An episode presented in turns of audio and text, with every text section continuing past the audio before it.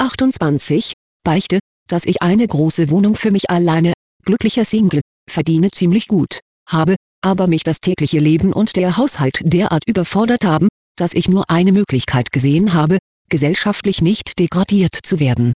Ich hätte die Möglichkeit gehabt, mir eine kleinere Wohnung zuzulegen, mir eine Putzfrau zu nehmen, einfach den Arsch hochzukriegen und zu putzen. All das wollte und will ich nicht.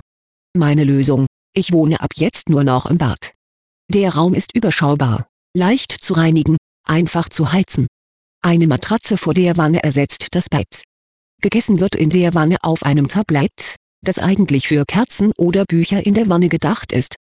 Nach dem Essen stehe ich auf, schüttele die Krümel ab und brause die Wanne aus. Die restliche Wohnung habe ich somit mit einer Stunde pro Woche im Griff. Denn da muss ich nur noch Staubsaugen und Staubwischen.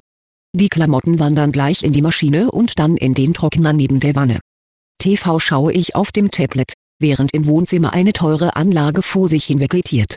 Wenn Besuch kommt, werfe ich das Bettzeug in die Waschmaschine und stelle die Matratze in den Wandschrank im Flur.